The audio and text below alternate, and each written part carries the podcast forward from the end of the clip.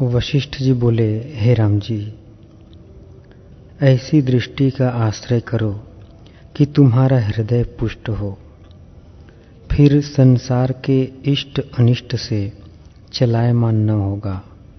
जिस पुरुष को इस प्रकार आत्मपद की प्राप्ति हुई है, सो आनंदित हुआ है। वह न शोक करता है, न याचना करता है। और हेयोपादेय से भी रहित परम शांति रूप अमृत से पूर्ण हो रहा है। वह पुरुष नाना प्रकार की चेष्टा करता दृष्टि आता है, परंतु वास्तव में कुछ नहीं करता। जहाँ उसके मन की वृत्ति जाती है, वहाँ आत्मसत्ता भासती है।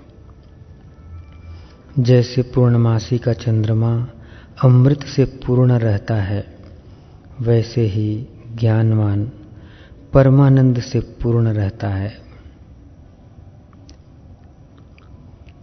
जैसे चंद्रमा के मंडल में ताप नहीं होता, वैसे ही आत्मज्ञान की प्राप्ति होने से सब दुख नष्ट हो जाते हैं। अज्ञानी को कभी शांति नहीं होती। वह जो कुछ क्रिया करता है, उसमें दुख पाता है। जैसे कीकर के वृक्ष में कंटकों की ही उत्पत्ति होती है, वैसे ही अज्ञानी को दुखों की ही उत्पत्ति होती है। हे रामचंद्र जी, इस जीव को मूर्खता और अज्ञानता से बड़े दुख प्राप्त होते हैं, जिनके समान और दुख नहीं। यदि आत्म तत्व की जिज्ञासा में हाथ में ठीकरा ले, चंडाल के घर से भिक्षा ग्रहण करे, वह भी श्रेष्ठ है। पर मूर्खता से जीना व्यर्थ है। उस मूर्खता के दूर करने को मैं मोक्ष उपाय कहता हूँ। यह मोक्ष उपाय परम बोध का कारण है।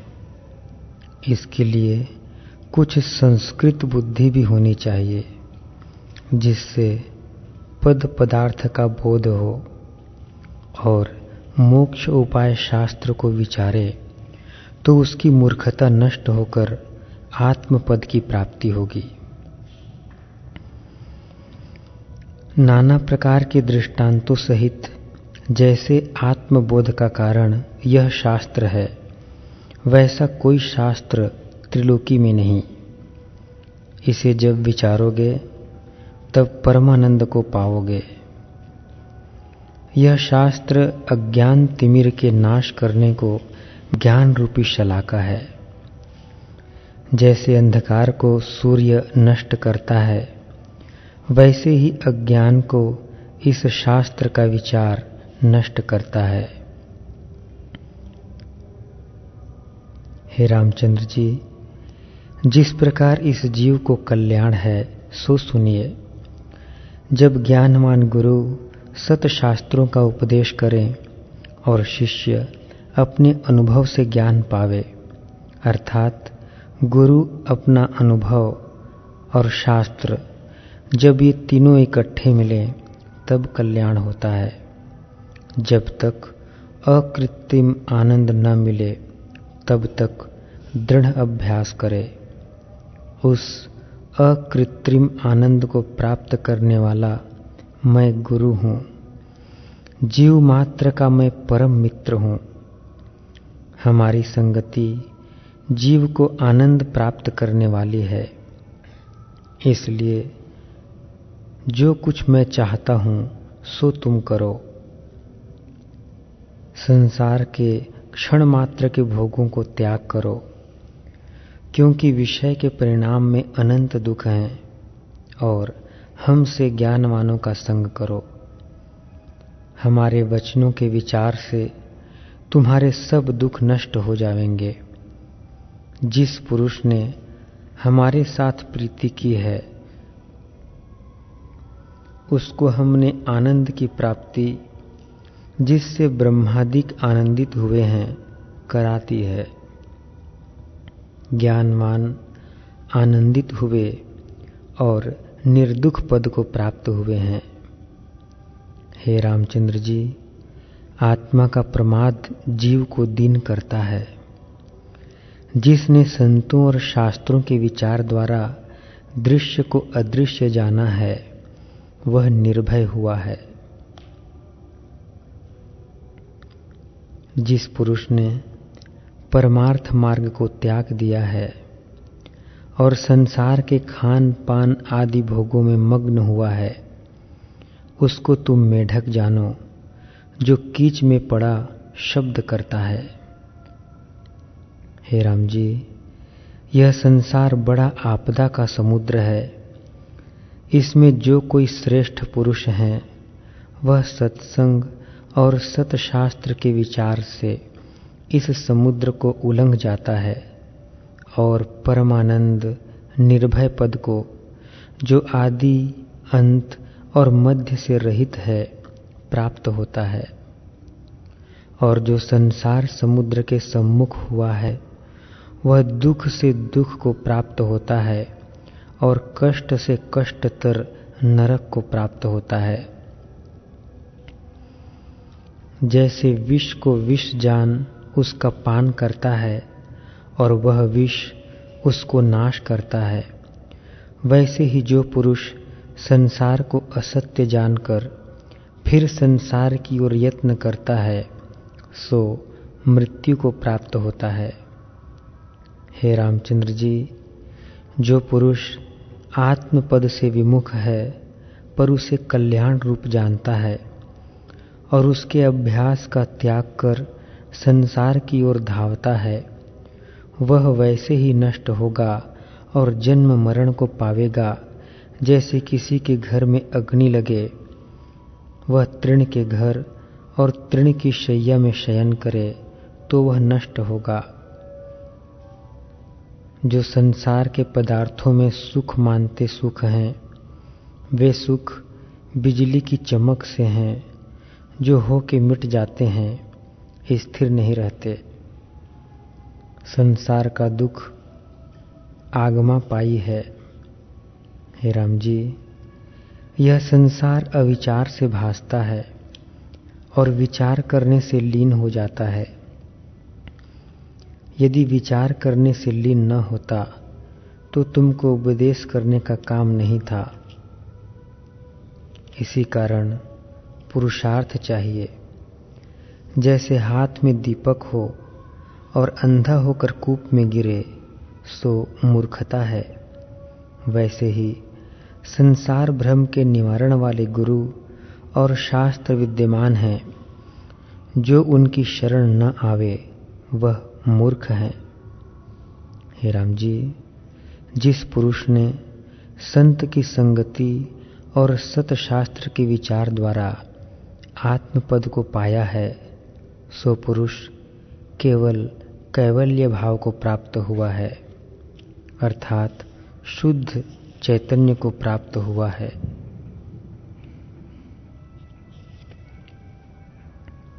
हे राम जी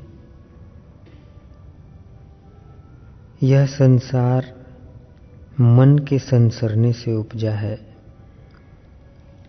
जीव का कल्याण, बांधव, धन प्रजा, तीर्थ, देव द्वारा और ऐश्वर्य से नहीं होता। केवल एक मन के जीतने से कल्याण होता है। हे राम जी जिसको ज्ञान परम पद रसायन कहते हैं, जिसके पानी से जीव का नाश न हो और जिसमें सर्व सुख की पूर्णता हो, इसका साधन समता और संतोष है। इससे ज्ञान उत्पन्न होता है। आत्मज्ञान रूपी एक वृक्ष है। उसका फूल शांति है और स्थिति फल है। जिस पुरुष को यह ज्ञान प्राप्त हुआ है, वह शांतिमान होकर निर्लेप रहता है। उसको संसार का भाव अभाव रूप स्पर्श नहीं होता। जैसे आकाश में सूर्य उदय होने से जगत की क्रिया होती है, और जब वह अदृश्य होता है, तब जगत की क्रिया भी लीन हो जाती है। और जैसे उस क्रिया के होने और न होने में आकाश ज्यों का त्यों है, वैसे ही ज्ञानवान सदा निर्लेप है। उस आत्मज्ञान की उत्पत्ति का उपाय यह मेरा श्रेष्ठ शास्त्र है। हे राम जी जो पुरुष इस मोक्ष उपाय शास्त्र को श्रद्धा संयुक्त पढ़े अथवा सुने तो उसी दिन से वह मोक्ष का भागी हो। हे राम जी यह संसार जो दिखता है, सो मरुस्थल की नदीवत है। इसको देखकर मूर्ख, अज्ञानी सुख रूप जल जानकर मृग के समान दौड़ता है, शांति को नहीं प्राप्त होता। हे रामचंद्र जी,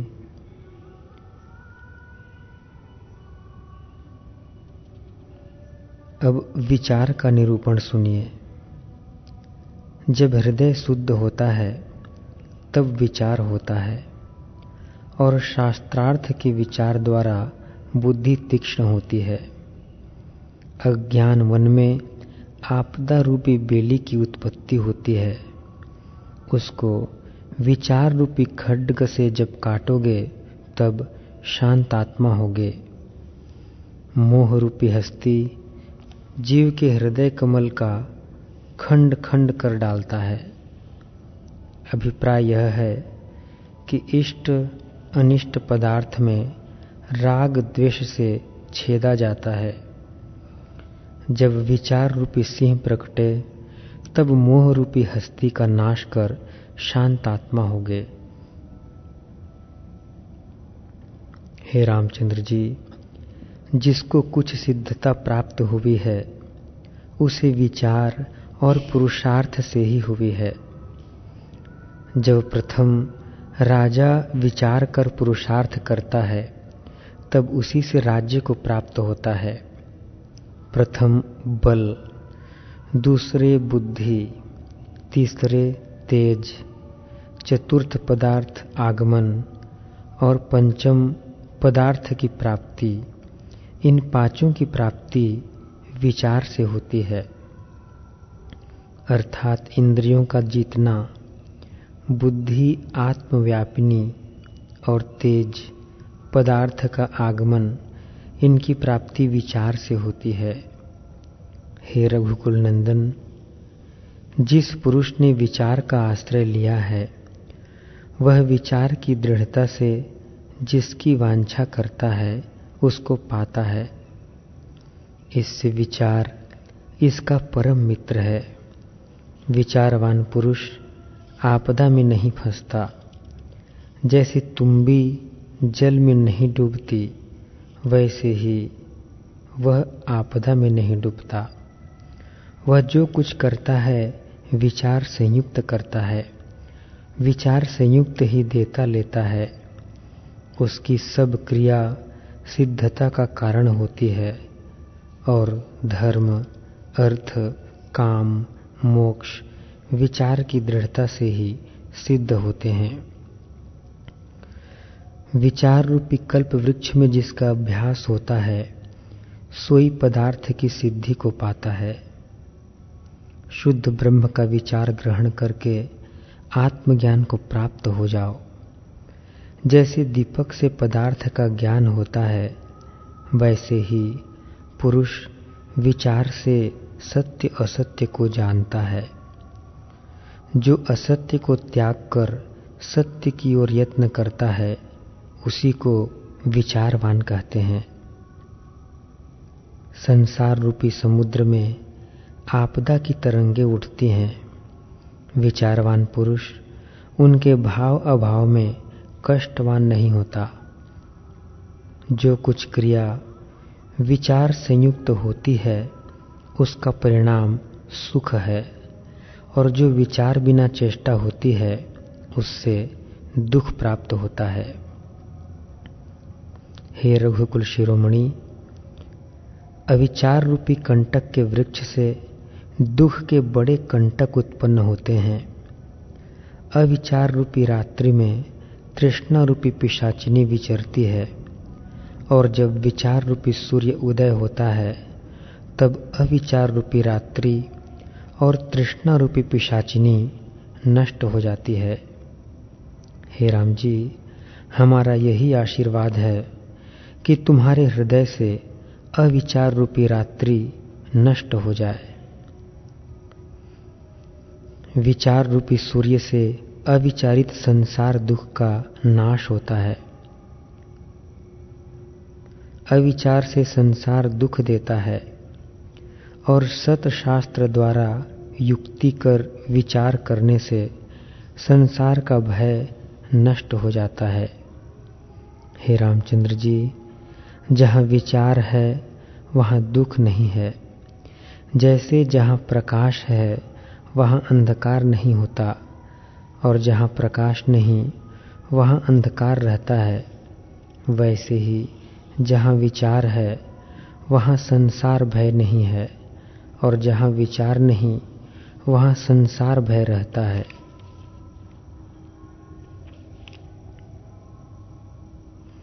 जहाँ आत्मविचार उत्पन्न होता है, वहाँ सुख देने वाले शुभ गुण स्थित होते हैं। जैसे मणि सरोवर में कमल की उत्पत्ति होती है, वैसे विचार में शुभ गुणों की उत्पत्ति होती है। जहाँ विचार नहीं है वहाँ ही दुख का आगमन होता है। हे राम जी जो कुछ अविचार से क्रिया करते हैं, सो दुख का कारण होता है।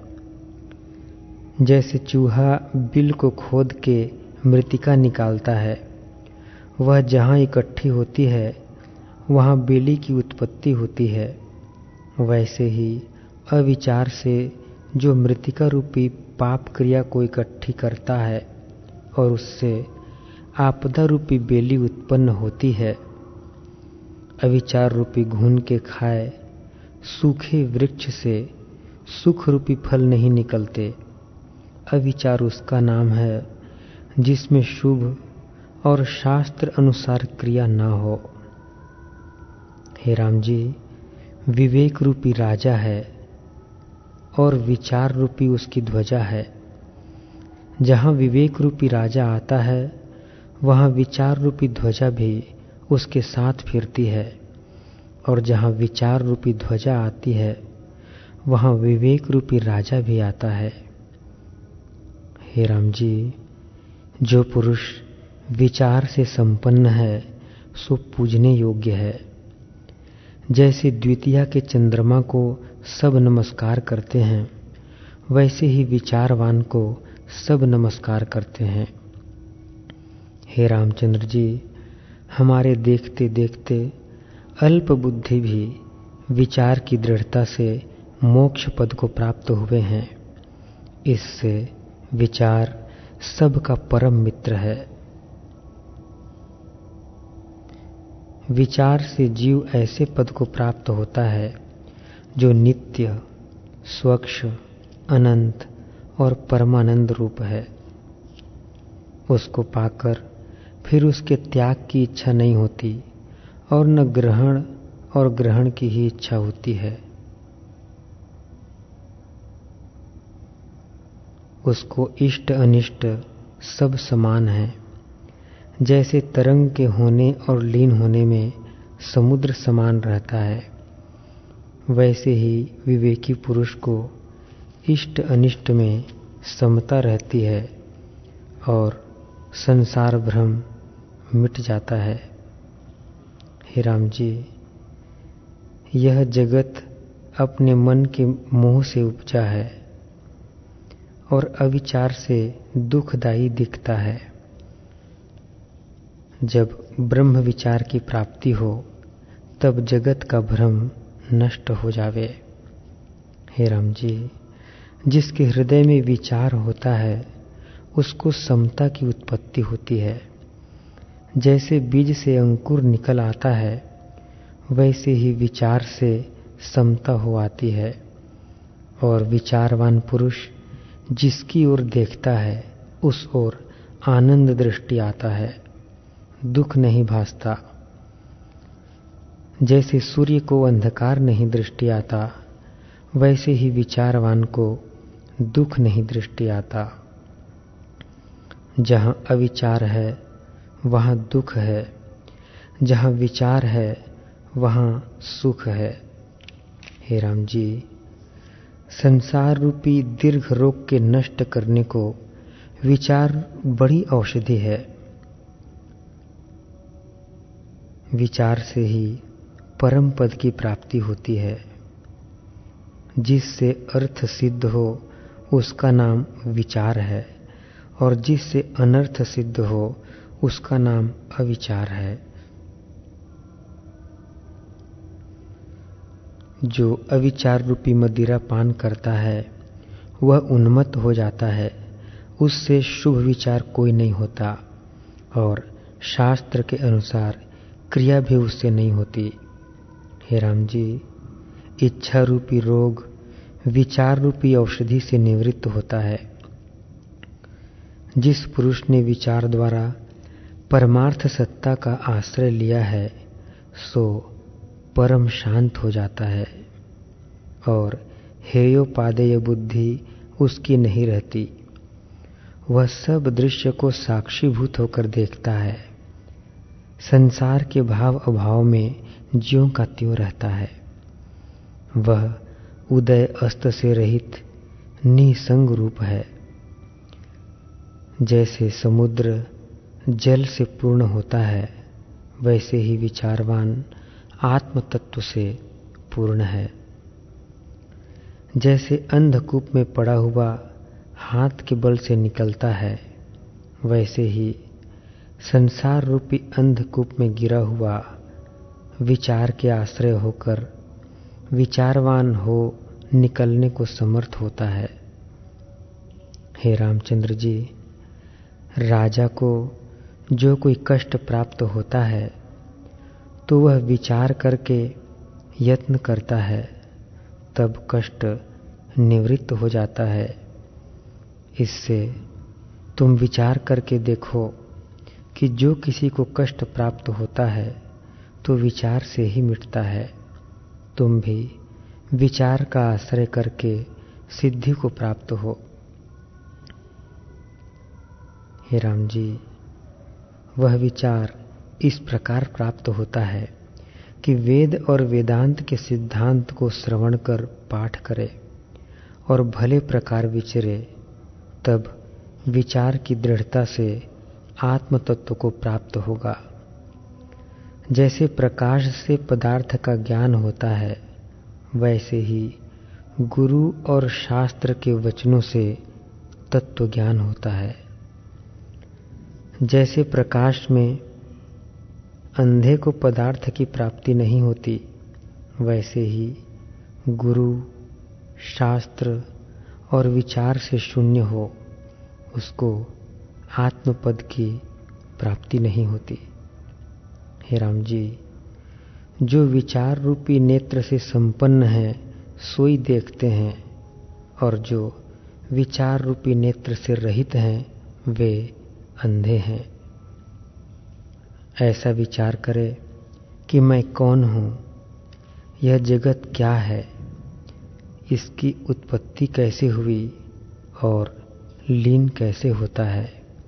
इस प्रकार संतों और शास्त्रों के अनुसार विचार करके सत्य को सत्य और असत्य को असत्य जान, जिसको असत्य जाने उसका त्याग करे और सत्य में स्थित हो। इसी का नाम विचार है। इस विचार से आत्मपद की प्राप्ति होती है। हे राम जी, विचार रूपी दिव्य दृष्टि जिसको प्राप्त हुई है उसको सब पदार्थों का ज्ञान होता है और विचार से ही आत्मपद की प्राप्ति होती है, जिसके पाने से परिपूर्ण हो जाता है और फिर शुभ, अशुभ संसार में चलायमान नहीं होता, ज्यों का त्यों रहता है।